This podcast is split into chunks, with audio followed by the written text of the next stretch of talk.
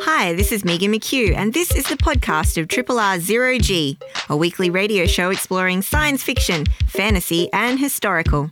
Zero G is broadcast live on Triple R from Melbourne, Australia every Monday. Hope you enjoy the podcast, and feel free to get in touch with us via our Facebook page or the Triple R website.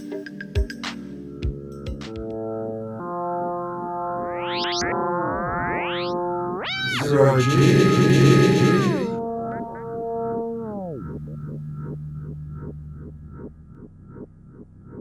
G'day, welcome aboard the Starship Zero G Science Fiction, Fantasy and Historical Radio for episode number 1396, entitled There Must Be an Upside to the Downside. Our podcast title is Podiwan Kenobi. I knew you were gonna. I was. I saw you giggle before the show, and I was like, I bet you who's gonna do a poddy one. I am Rob Jan. And Megan McHugh. Wow, there's so much on in the genre at the moment. It's that season. And, Yes. oh my goodness. And we've got Stranger Things season four and Obi Wan Kenobi, Star Wars television series. So I think we'll stick with those for today, basically. Yeah. Yeah. Sounds good. Hmm.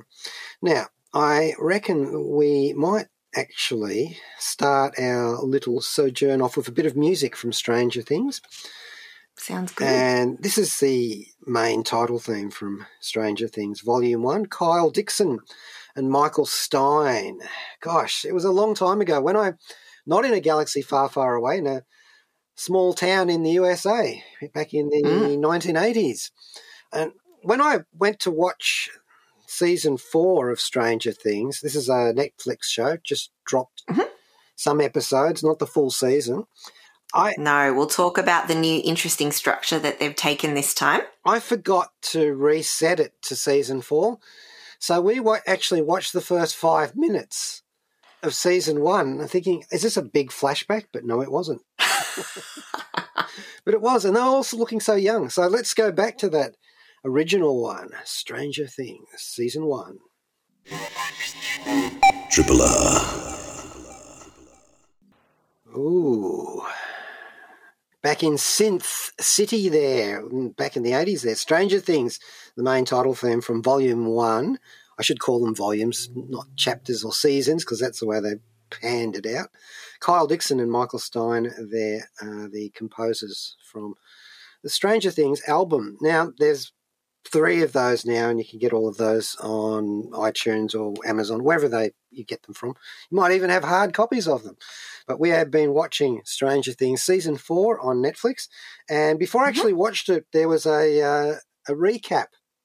Yes. Mm, mm, mm, mm. But we can't show you that here, so Megan will give us an idea of what's going on in the Stranger Things verse. Yes, the much anticipated volume four has dropped. And as you mentioned, Rob, they sort of call each episode a chapter and it's all set up very episodic. But our favorite nostalgic sci-fi slash fantasy slash horror retro roller coaster is back on Netflix. Uh, and it includes all of our favorites plus some new allies and some new enemies as well, both of the human variety and the not so human variety. Um, the show's creators, the Duffer Brothers, are back, of course. They've got very strong hands on the helm of this ship. And uh, so this season is produced by them, along with Shawn Levy, who's returning. His involvement has been there throughout. Also, Dan Cohen and Iain Paterson. Now, there are nine episodes in the whole of this season, season four. And we got seven episodes at the end of May, May 27th. So, seven are up there now, ready for you to binge. So I will say, um, we'll talk a little bit about that today, but obviously no spoilers because it's not been out that long. So we want to give you some time to really soak it up. But of the seven episodes, you might think, oh, nine episode season, that's not very long. Well, you'd be mistaken because there is so much content. Each episode in the first drop, so I think they're calling it like season four, volume one or whatever. So the first seven, they're all over an hour long. And the last episode of that volume, episode seven, is like one and a half hours long. Ah, So we have a lot of a lot a lot of minutes here and you'll see sort of why uh, we've got a lot of characters to follow basically now the second volume is going to come out uh, july 1st So that's a very specific decision they've made because I think the break uh, at season at episode seven is going to be a cliffhanger of some type. I haven't got there yet, but I'm assuming that's why they're going to make us wait for the last two episodes. And those two are kind of movie length productions. So episode eight will be an hour and a half, and episode nine, the season finale, will be two and a half hours. So speculation that's the longest episode of TV that kind of exists. So yeah, so we've got plenty of minutes in uh, to be spent in this new season, and like I said, it makes sense because of just the sheer number of characters and storylines, and now locations that we have mm. to be hmm. across. So there's a couple of parallel storylines we're juggling.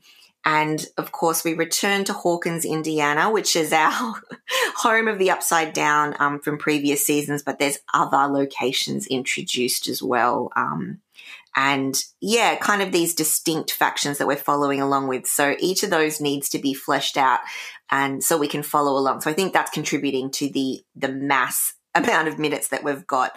Um, so I can give you a little bit of a rundown of where we're at. So it does a pretty good job of catching us up straight away as we kick off the first episode. So we do wonder uh, how are Will, Eleven, Joyce, and Jonathan all going in California, which is where they moved at the end of season three after the Battle of Starcourt Mall and that whole fiasco. Uh, so, well, we learn, and this is not a spoiler, you know, not so good actually. Um, there's some heartbreaking scenes that we see of Eleven struggling to fit in at high school and, and some great set pieces at a roller rink as well as we sort of explore a little bit about the lives that they're living as they escaped Hawkins or did they? um, does have a habit of dragging you back in.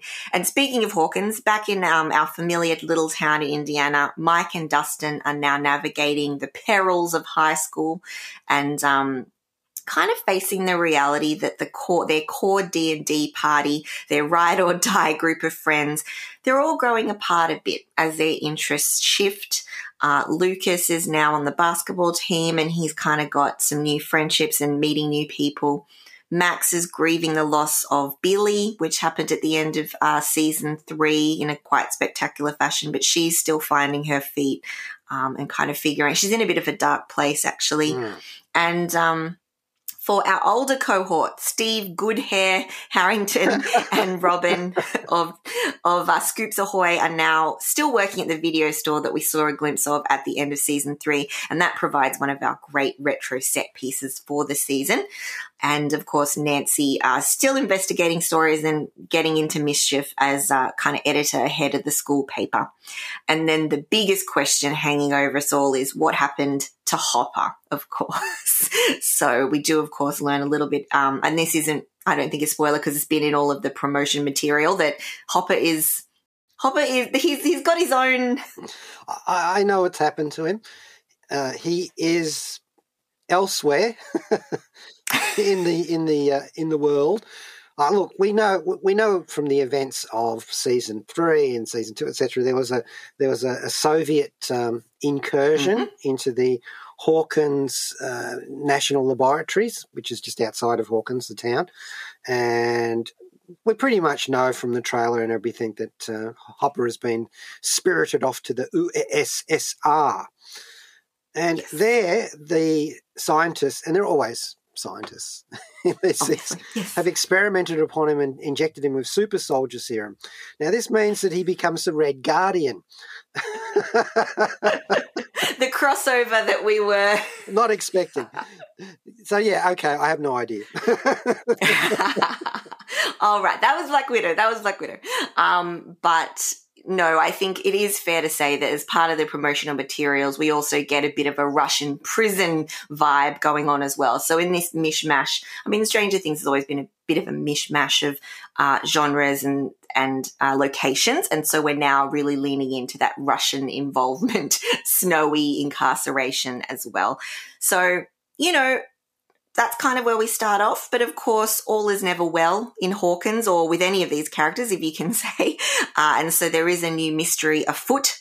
some new characters to get to know, some unexplained deaths to investigate, some pretty gnarly ones, to be honest, and um, some even more challenges considering how split up and distant everybody is from each other, both in miles, because we are in America, but also emotionally because we're working through a little bit of turmoil as well, which I think we can have guessed that they're going to explore more of that now that the cast, some of the cast is older. We're all mm. kind of looking at teens and above now. So. Yeah, I actually had to struggle to identify some of them. Oh, I mean, it's tricky when you start a show at the age they all started at. Those actors, obviously, they're going to grow quickly, and so unless you know, time is going to pass. They're all looking, um, they're all looking older, and I think they're really leaning into that. So I hope there's some some epic payoff coming uh, in this season because they've already started introducing some new themes, some different threads emerging, some frustrating plots. Uh, so I think um, everything's kind of bubbling along. How far are you into this new season so far? Rob? I've watched the first episode, uh, which, mm-hmm. as you were saying, is very much a catch up on where the characters yes. are. You know, it feels like we're we're getting the Seven Samurai together uh, separately, mm. separately, yes. and working out how far they've advanced and what they're doing and uh, that's you know that was quite standard. And it almost swamped my ability to cope with high school drama because they're in high school yeah. now you know i'm not mm. not good on that normally and they just reached my threshold of it and hovered below it so i think that was all right because of course things do go pear-shaped quite quite quickly in this first episode because you know they got a lot to get through, and mm-hmm, mm-hmm. and the pacing of it is very much an '80s horror movie, very very yes. much. Uh, I felt like I was in Evil Dead territory. And mm-hmm. uh, in a few other places as well. You know, there was a bit poltergeisty, and you know, and I, yeah, I, yeah. if I had found out that, say, Stephen King had written the screenplay for this, I would not be surprised. I, yeah, totally agree. And that's, I mean, a distinct decision they've made. It feels much more mature. I right away agree with you. It felt darker. Mm. It's much more gruesome. And the whole energy is much more of a horror situation rather than previous seasons have lent a bit more into kind of your Goonies fantasy or even just um, teen, you know, teen kind of supernatural. Whereas I think this is really hitting the horror note, which is fun because we've had some great, you know, we've just come off the back of Doctor Strange. So it'll be interesting to see how dark they go with this because I suppose, I mean, I wonder in terms of the audience, it was never really a kids' show, no. but I guess they're now thinking that they can take some more risks with the content. Um, really, it just, yes, there's some more graphic deaths, quite frankly. And it, it does feel like the tone, the tone shift means it feels a bit newer because the, the struggle that I was worried was obviously Stranger Things for me season two felt more of the same. It was a bit forgettable, a bit blah. And then three was good because they pivoted and they did something new. They introduced the mall. They introduced a couple of other um, interesting plots, the whole Russian theme. So I think if they're going to continue to push and make some changes and introduce some fresh ideas, um, I'm, I'm keen to see where that's going to go. Let's say that. What did you think about where they took the characters? You know, like uh, Will is painting now. Yeah. Uh, Jonathan is smoking weed. Uh, and of course, Dusty's a hacker. I mean, you know, it's just, you know. I thought that was perfect, to be honest. I think it, it, all fit. And I did like, I know what you mean about the high school drama, but I did like the idea that, you know, uh, Lucas is kind of, he's, he's into sports now. He's more athletic and, and, you know, they're kind of used to being this band of losers that stick together. And you go, oh, okay, like, can I maybe not blame Lucas for wanting to try to carve out a different life in high school? But then it's also like, these guys are your friends. So it is, and you know, I think they're really going to play with that. They're really going to push that, from what I can tell, that separation idea. Uh, and I, I think some of the cast described the theme of the season as Scooby Doo meets Zodiac Killer, which I thought was funny. Yeah, well, you know, there is a, a sense that um, we're in a, a place that's just as strange as the original town in California. Is it what's it called? Uh, Lenora, something like that. Yeah, yeah, Lenora. That's right. Yep, yep probably up the road from Sunnydale, I'd say. Gosh, I mean, yeah, well, and if it is, then they're definitely in for some trouble. but I think, um, I think part of the the interesting thing is going to be how they bring the characters together.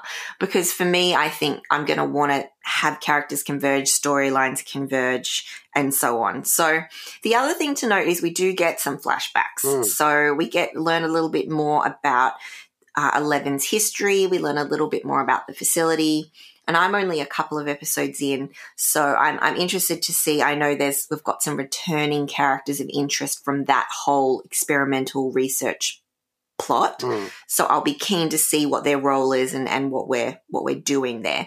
The other thing too that they introduced pretty quickly is there was a real like shade of satanic panic, I guess, around D and D in the eighties, Mm. and so it was linked with having been an influence on um, some teenagers, and it was all a bit of a mistaken thing, but there really was a bit of a a crowd panic around D&D and what was it doing to our kids and it was satanic worship etc and that hadn't really been introduced in the show before from memory. So I'm I'm interested that they've they've introduced that now and it seems to be kind of a key part of some of the plot. And it's fascinating that what they've actually done is uh, they compare and contrast it with activities on this in the sporting arena yeah. when they're doing D and D. And I love the fact that uh, Priah Ferguson's character Erica Sinclair, uh, yeah Lucas is her older brother. She's now sort of Mhm. inherited the mantle of of D and D gamer, and she's terrific. If Marvel wants to cast a character called Moon Girl, go to Priah Ferguson. She's the perfect age and everything. Absolutely Yeah. terrific. She's got the attitude, and she's great. I, Um, I- I really like. she was a fan favorite Yeah. So yeah, they've upped her role, I think, because she was a bit of a favorite of season three. But I mean, that's again, how would you feel if you, you know, you were kind of replaced by your younger sister, and but then you're also like, well, Luke, you know, you're making these decisions. So anyway, they're very much leaning into the the parallels, but also the differences of the group of friends. What I thought was was pretty interesting too is um, that it's it all feels a bit more distorted now. Like it used to be, you the, the the core part was the friendship, and you kind of had a very clear enemy, and very everyone had their very clear roles. Like st- there- it lent a lot into stereotypes, for better or worse. And now it all feels everything's a bit in chaos. People are, you know, not where they would normally be. People aren't communicating, and a lot of the warm feelings of the earlier seasons in regards to we can do anything if we stick together, they feel a bit farther away. So I'm hoping we're going to build that rapport. Um, and I can see little glimmers of it, and I really want that to start shining through because I fear it's going to be quite get quite grim before it gets hopeful. But that's just my little feeling, and I'm not like I said, I'm only three episodes in. You realise this is another 80s cinema trope too, because in the Mhm. late 70s, um, 80s, we were getting sequels Mm-hmm, to franchise films. I don't even know if they were calling them franchises back then, to tell you the truth. but, you know, so you would like get uh, Star Trek movies and Terminator movies, Aliens, and Mm. so on. mm And you would be pulling characters, Star Wars in particular, pulling characters Mm. back together. And, Yes, you know, yes. there was very much a feeling of that. And, I- and I feel that's a trope for this Stranger Things Yeah. as well. One thing that, Yeah. that just popped into my head out of the blue Mm. Hawkins High School is so well cashed up. It's got a, a magnificent sporting auditorium. They've got Mhm. uniforms and cheerleading teams and mascots and digital signs, old fashioned digital signs too. Well, Yeah. 80s ones. You know, and I'm just thinking, there's a hell of a lot of money in this town. I realise some of it's just from normal corporate sponsorship, but I guess there's some kind of backflow from the Hawkins Labs as well. You know, Ah, Yeah. I don't know why, just- interesting. to me, this feels like a very good bit of world building. Mm, You know mm, what I mm. mean? I mean, Star Wars sometimes, for example, I find interesting world building, but it's usually very shallow. Yes. You, Mm. know, you, you take your boots off and you can't really wade very deep in it. But this one, Yeah. this is like, ooh, uh, there's things going on here in the background, above ground Yeah. and below ground too. So yeah, I think as well uh, to note on that kind of world building. Again it's a time and place thing. We're set 86 now. The fashion is again you know they're really having a lot of fun with dressing the cast in the 80s fashion. And there's some great for movie buffs. There's some good little some throwaway kind of nods coming up in, in, you know, one of the episodes I've watched recently, which is quite fun too, because I mean, this is something that's marinated in its references. And in terms of the new tone, I saw like a quote that one of the Duffer brothers was kind of explaining what they'd had to do for season four. And he was saying when they originally pitched it, they pitched that the kids were the Goonies in ET and the adults were in Jaws or Close Encounters of the Third Kind. And then the teenagers are in like a Nightmare on Elm Street or Halloween. But they've said now there's no kids. So they've had to rethink exactly what it is the what the vibe is and so they've said explicitly that yeah they're leaning into the horror movie stuff and that that's the distinct direction they're going in so and i think if if we're name dropping things like Zodiac Killer and so on, I think they're really going to go down much more of that dark kind of um, horror atmosphere, which I think, and I mean, you know, because they've also cast, um, Robert, I don't know if I should say Robert Englund. Exactly. Mm. So, um, Freddy Krueger mm. himself, right? Yes. Well, Edward, so, Edward Scissorhands' brother, at least. yeah. Yeah, exactly. All in the family. Um, yeah, because it all comes back to Winona. But yeah, so I think again, they're making this distinct decision. So it'll be interesting to see how horrific, mm. how how horrific we go. What's your thoughts on? do you think you're going to binge, try and binge watch this? Just pick it up as you go. Has it grabbed you after the first? Because you're right, it's a lot of foundation laying in episode one. Yeah, not yet. It hasn't grabbed me yet, but now that we've got over mm-hmm. that bump of recap and mm-hmm, mm-hmm. telling mm-hmm. us where everyone is, I think we can move on from that, you know. And speaking of which, we'll have a track now. Mm-hmm. And, you know, the last few minutes of season three of Stranger Things, well, you know, they really got sort of deep and meaningful. And so, of course, when you're doing these shows with a lot of tropes in them that are anchored in time, decade by decade, you're always going to turn to David Bowie for a musical track. And so, of course, they used uh, Heroes at the end of that volume, season uh, volume three, and they didn't actually use Bowie. They used Peter Gabriel covering it. Now that's an odd choice because uh, Gabriel was doing a project called Scratch My Back, came out in 2010. And what he was doing was covering songs by people like uh, Arcade Fire, Radiohead, Lou Reed, Vampire Weekend, and so on. And Bowie didn't actually get into this project himself. But since Heroes is sort of kind of co-written, then he actually went ahead with that anyway. So you know, he got got away with that. but it just seems to me that that kind of little offbeat way of using that track actually paid tribute to the themes of Stranger Things anyway. So possibly just as well.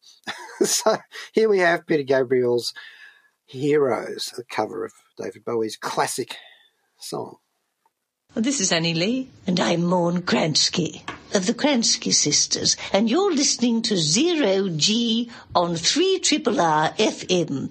Lock up your meat safe and beware of the machine with the claw. Peter Gabriel's Scratching My Back is the name of the album, but it's the Heroes cover from, well, in context of what we've been talking about, it was used at the end of Stranger Things Volume 3, and now we're talking about Volume 4, which we've seen a few episodes yes. of. Yeah, so I think um, just, you know, kind of a bit of a first impressions overview, I guess. It's set up well to kind of, I'm very intrigued by what some of the characters that sort of have less screen time, how their journeys are going to go. So obviously, I think uh, Millie Bobby Brown is fantastic as Eleven, and they're really kind of leaning into, and again, not a secret at the end of season three, um, it's hinted that her powers are gone. And so she's kind of struggling to not only fit in in high school, but like kind of figuring out who she is um, without them, I suppose. And so, you know, she's kind of always been a bit of a centerpiece and she really does hold up that emotional kind of load. What I'm interested to see based off what I've seen so far is Lucas's arc. I think they're really putting in some footnotes and roadblocks there for him to go either in, in one of two directions. And I'm very curious as to how that's going to play out and certain decisions he's going to make and where his kind of allegiances will go. Uh, I mean, I think the show also knows what its audience likes. So that's things like the Steve and Dustin pairing. Um, that's things like Robin and Steve have a really good dynamic, and they're doing some interesting things in the teenage realm um, with Nancy and Jonathan, who are together at this time but living, you know, opposite sides of the country, and um, kind of what the future holds for them because they're finishing high school as well, need to go plan their future lives, go off to college, and so on. And so, and the other one, of course, the kind of I think side red herring to keep an eye on is Max. So she's going through a pretty hard time and we're seeing a bit more of her. Mhm. And I think they're really looking to use more of her this season. And um, really, she's a little bit of a portal into some of the events that are, have been set up and that are going to go on in season four, from what I can tell. So I'm very curious as to how that's going to play out as well. And the final one is Will, who poor Will has had such an interesting role in season one and two.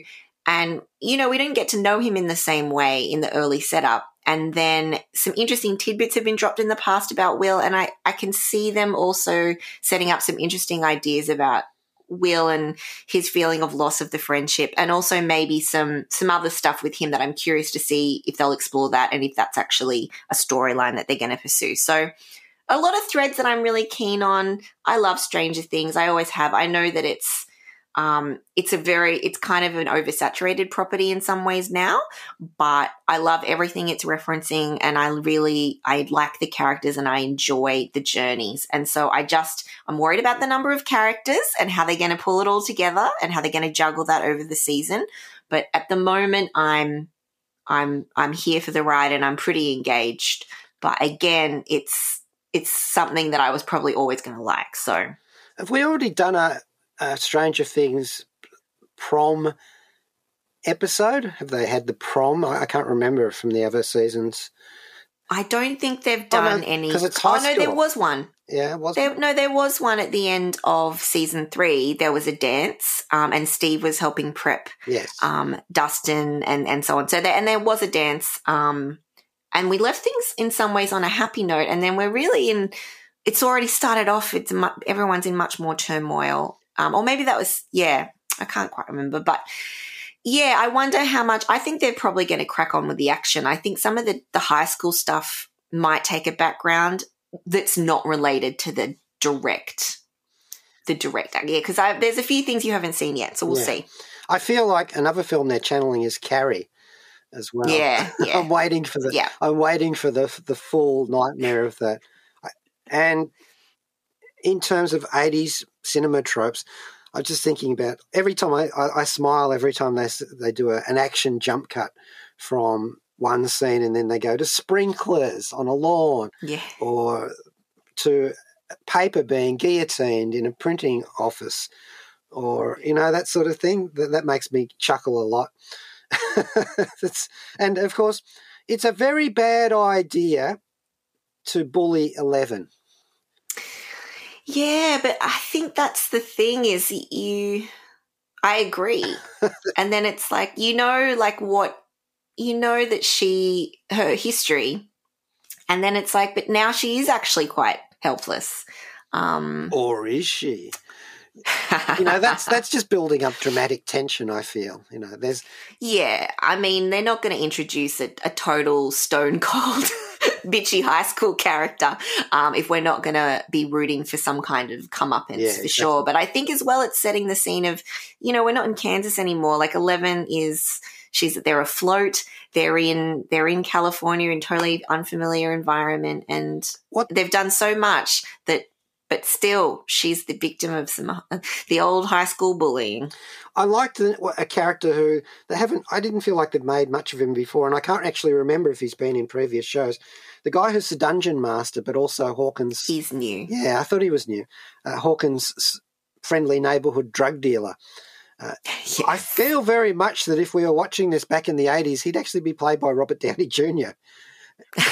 You know, there's a sort of a, a wicked but laconic and a bit of a rogue, but also maybe a bit of a nice guy. You know, it's just in- Yeah. interesting inflections in the character.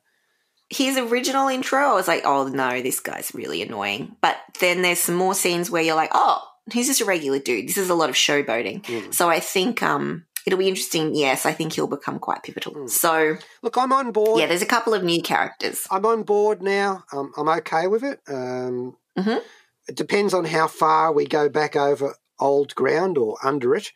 Uh, but yeah, I, I'm not disappointed so far. I, I will give people a warning. There is a lot of strobe lighting Yeah. in this. And it does have that noted as well, but yeah, good call out. Um, Oh, and also in, in the United States, obviously with the recent uh, tragedy in Texas, um, they have they put a title card up warning people uh, that there would be some badness happening to Yeah. children and so on in this show. So I guess you know, yeah, just good to flag. yeah. Yeah.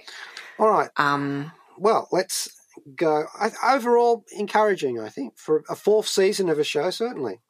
Absolutely. And I'm I'm keen to maybe we'll revisit it a little bit once we've watched it all and people have had a chance to get across it and see what we think. Um, that is of course Stranger Things. It's on Netflix. Seven episodes are out now, over seven hours of content because each episode runs over an hour long. And then you've got to wait till July for the last two episodes. So if you're keen to get to that cliffhanger, um, there's plenty there to binge now.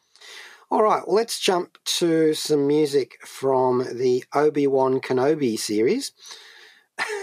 That's so hard for me to say. I cannot say that like three times fast. Uh, it, it would be a, a Jedi skill all in its own if I could manage that. I actually am not too fond of the music that they used for the theme Huh? in the actual theme. Interesting. But I'm all okay with the version of Duel of the Fates, John Williams track from mm-hmm. Phantom Menace, that they used in the trailer for it, uh, which I always thought was mm-hmm. quite a, mm-hmm. a ripping little bit of music. And it's this one sort of done by Shadow Strider. You know, these ones, they always put them out as separate le- releases in themselves. So let's hear that the Obi Wan Kenobi teaser trailer. Dathda, this is Gareth David Lloyd, Ianto Jones from Torchwood. You're listening to Zero G on 3 Triple R FM. Take a seat, I've just put the kettle on. The trailer for Star Wars Obi Wan Kenobi, the series, which has uh, just dropped on Disney Plus. Two episodes. Mm. Two episodes for now. Actually, you got to do that like Yoda. You got to go. Mm. Dropped it has. yeah, so two episodes for now, and then they're going to do it week by week.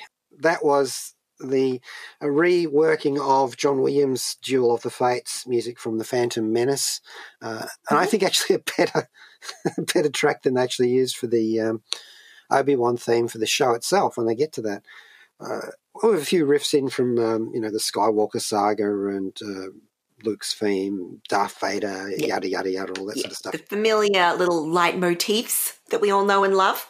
And that's how the first episode actually starts, really. They give you a recap for those of you who hadn't seen the prequels. And let me tell you, if I'd been able to watch the prequels like that in about under four minutes, Yeah. I would consider myself very fortunate indeed. I I did actually that was very useful because I like probably many have only seen the prequels once per movie and I had kind of wanted to have that recap. It it there was something weird about it though in that it's the first time I've actively thought about a TV series picking up from a movie trilogy that obviously like I know it, it does happen a lot especially now but to have the recap be of film footage from a long time ago it was a bit it was it was a little bit weird but um makes a lot of sense considering a lot of our favorites are returning to reprise their roles Hmm. So we're in very much the same territory, physical territory, as The Mandalorian and uh, the Book of Boba Fett, because it's largely, at the start at least, set on Tatooine.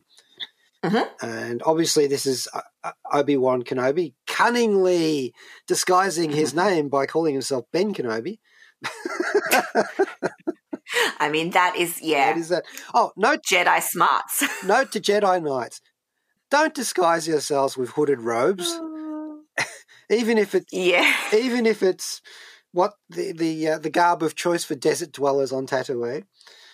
It's just a bit of a giveaway, as is wearing your lightsaber on your belt and revealing it when you shush that cloak aside. You know, oh but that that really that was for us That was for the us. audience yeah. And about the fifty Imperial probe robots that we're watching, and the street scanners, and the bounty hunters, and everybody else who didn't see it actually. So that was all good. Look, There are some things that we shouldn't really tell you about this because they will be quite fan important. And so we will not go there about some of the other characters in this story. Uh, but obviously, Ewan McGregor reprises his role as Obi Wan Kenobi, sort of stuck between that the portrayal of a younger Obi Wan and the much older one that uh, Alec Guinness did in the original movie. And he, he is actually always note perfect on this. He Mm. he puts in the work on the character. He invests the emotion that you need, given the horrific events of those prequels. Very existence of those prequels is a horrific event, in my opinion. If I'd actually seen this series uh, Mm. without any of the other stuff, I almost would have been happy. Mm. As it is now, also in context of the Mandalorian and Boba Fett, I'm a bit bored with Tatooine. So I'm, I'm glad they don't spend too much time there to start with. Yes, we set off on our adventure, unnamed adventure, uh, pretty quick, which I was relieved because, like you, I was like, I can't just do him riding around on the dunes looking put upon. like, I love Ewan McGregor and he's why I'm here. Like, he's so charismatic, obviously, and I think he's the real centerpiece of this. I cannot just watch him mope around on Tatooine for this whole thing. Or clean toilets, as he's probably doing for a living. Why am I thinking of Trainspotting? Oh. Oh, that's right, because there's an anti gravity train in this, as usual, on Tatooine. okay, actually, he seems to be doing a fairly humble job because, of course, remember he's one. He's the last Jedi, supposedly, and he's trying to keep under the radar of the Empire. He's trying to keep an eye on young Luke Skywalker, who's who's growing up on a moisture farm. God help him. And Mhm. you know, Joel Ed- Edgerton is is crusty and still not happy with Obi Wan's interference in the life of somebody who he's taken on board as sort of a as a, an adopted son. Mm. You know, and there's all of that stuff that we know from the movies and that. My big problem with this is really just on me. I'm re- I really get bored by the whole Skywalker saga. I was on board for the first three movies, and after that, I thought, yeah, I'm done. I don't want to see any more of this. If you're going to do it, give me Right. some, give me some proper See- sequels. I, I thought that they did capture Obi Wan's character quite well, although I, I feel like they haven't really given him much of a, a sense of the whimsy and humour that I remember from those, from the Phantom Menace and so on, uh, and also Mm. from Alec Guinness's performance. You know, there's a little bit of Mm. what am I doing here? you know, I mean, it's early days though. yeah, I mean, this is where he's just come, well, not just come off the back of that tragedy, but you know, he's at a low. This is his low, right? yeah, And he probably hasn't been a recluse for long enough to grow back his sense of humor. yeah. He's not backed into the whole Zen Jedi master Mm. type thing yet, which Mm. obviously is something that's funny. uh, Joby Harold is the showrunner for this and executive producing with a bunch of other people in this. Uh, and we've seen their work before on movies like uh, Edge of Tomorrow and King Arthur Legend of the Sword, which is not really a good advertisement for anyone. Um, the Mm. Zack Snyder Army of the Dead and John Wick. Oh. John Wick, Chapter 3. Oh. I've not seen any of John Wick. any of those. And he's working on um, Transformers: Rise of the Beasts. Good luck with that. Maybe let's not delve into the filmography. Yeah, but you know, here he is doing this. He has worked with um, Hayden Christensen before as well, so Mm. you know, he's got some chops there with the actor. And I, you know, look, I don't want to buy into that whole let's bully all of these early actors who play Darth Mm. Vader and all that sort of stuff. I think it's a, I think it's a real shame. I don't particularly like the characterizations, but got nothing against the actors and that. Yeah.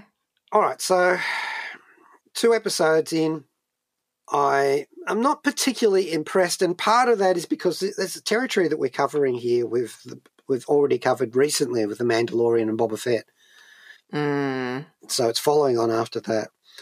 I think if you hadn't seen those shows and you'd just been watching some of those animated series, the Star Wars ones, um, Clone Wars, all those ones, Rebels, that sort of stuff, you might be more plugged into this one because there's definitely echoes from those or Mm. you know, so they, they've got things going on in this that I mean, yeah, and I think it's probably more directly plugged into the core thread of. I mean, you said you're fatigued by the whole Skywalker saga stuff, but like, I think it's interesting because Mandalorian was really striking out on its own, obviously incorporating some known characters and known lore. Same for Boba Fett, but I think here we're actually tapping into the like the actual spine of the Star Wars mythology, and so is that better? Is that what you know? It's going to be interesting. I think this. You're right. This series, it's going to be interesting how this develops. Um, because maybe again, it has that pressure Mm. that comes with being embedded more in in the the core mythology. yeah, and and Less freedom. and and sadly for me, I've lost interest in that after those first three movies, as far as it goes. But anyway, this is the thing. Uh, he's great in the role. I think they could do more with it, but I'm willing to watch to see how far they go with that because it is early days yet. Um, Mm. there is another character in this story who I won't go too close to because I don't want to spoil it, but a great companion for Ewan's character in this. Really well played, fine acting, surprisingly so, actually. And I was very impressed with that character, and I actually would like to see more of that character as we go along Mm. in fact, kind of stealing the show from Ewan a little bit in places. Oh, okay. Well, I mean, yeah. Is it Baby Yoda all over again? Well, there's also uh, villains in this, of course. There are. Mm. And these are the Inquisitors, who have obviously been dispatched by Darth Vader to scour the galaxy for remnant Jedi, whether they be full Jedi Knights or Padawan, you know, whether teachers or students or even just people who are a little bit forceful. Um, Vader obviously wants to see the back of all of them just so he can shoot them in it. And, Mm. you know, there's some interesting stuff with that. Villains are always interesting in the Star Wars universe. Although there's a moment where there's a chase scene in one of these where one of these Inquisitors sets up a kind of a, a trap and crouches on top of a building like Batman, you know, all in Mm. black cloak, all that sort of stuff, and uh, looking for it to pop off somewhere in the city, and then they're going to race over there. But they're going to go on foot. Now, I don't care Mm. what sort of powers they've got. That's all very good and a wonderful way to show all that sort of stuff. At the same time, why the hell wouldn't they just get themselves a a, a little flying pod or a, a speeder or, you know, If they knew they were going to have to make up that ground, yeah, yeah, yeah, Just go right, bang! I'm there, and I can apprehend them and that sort of thing. It just struck a false note, and there are actually a few moments in this series that did that to me.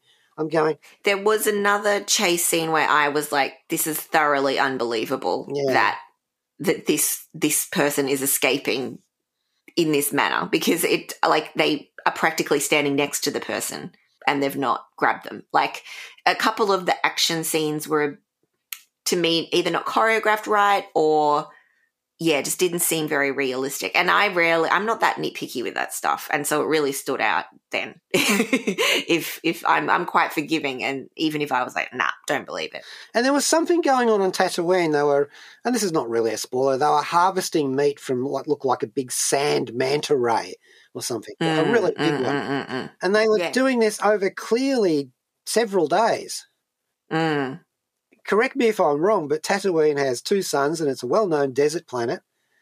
How long is meat going to stay good out there? Well, you, I mean, do you know that much about sand manta flesh? Maybe it's self preserving. I thought maybe they use some of the, the equally well known spice and they give it a, It- a spice rub before they marinate it. It did look a bit cured. Maybe it had been pre cured. Who's to say? The colour to me looked a little pickled. Um, Uh, but I guess this is the thing. They're going to just. We quickly exit some of those scenarios, Yeah, so we yeah. can leave, leave that all in dust or sand. Sand, yes, case. Sand is horrible. It gets everywhere, and you know nobody. wants Yeah, exactly. I felt I I didn't have as much fun watching this as Mandalorian, and Mm. that's a pity But I, I think, yeah, it's carrying the weight of the Skywalker saga with it. So, yeah, we'll see how we go with it. It's Obi Wan Kenobi. It's on Disney Plus, and you know, for two episodes have already dropped, and more will follow as surely as those two suns set every day. I think there's probably three now. So there's the original drop, and so there's probably three in there for you to check out. Yeah. All right, that's a bit about it for Zero G for today. And Joe Brunatic is coming up next with Astral Glamour. We will continue our tribute to Vangelis with Mhm. his theme for the Cosmos television series, which is one of my favourite shows from back in the day. Mhm. Thank you, Megan. Thank you, Rob. And thank you to Kayla Larson, our podcaster. G'day, this is Rob Jan. Thanks for listening to the podcast of Triple R's Zero G, a weekly radio show exploring science fiction, fantasy, and historical. Zero G is broadcast live on Triple R from Melbourne, Australia every Monday. Hope you enjoy the podcast and feel free to get in touch with us via our Facebook page or the Triple R website.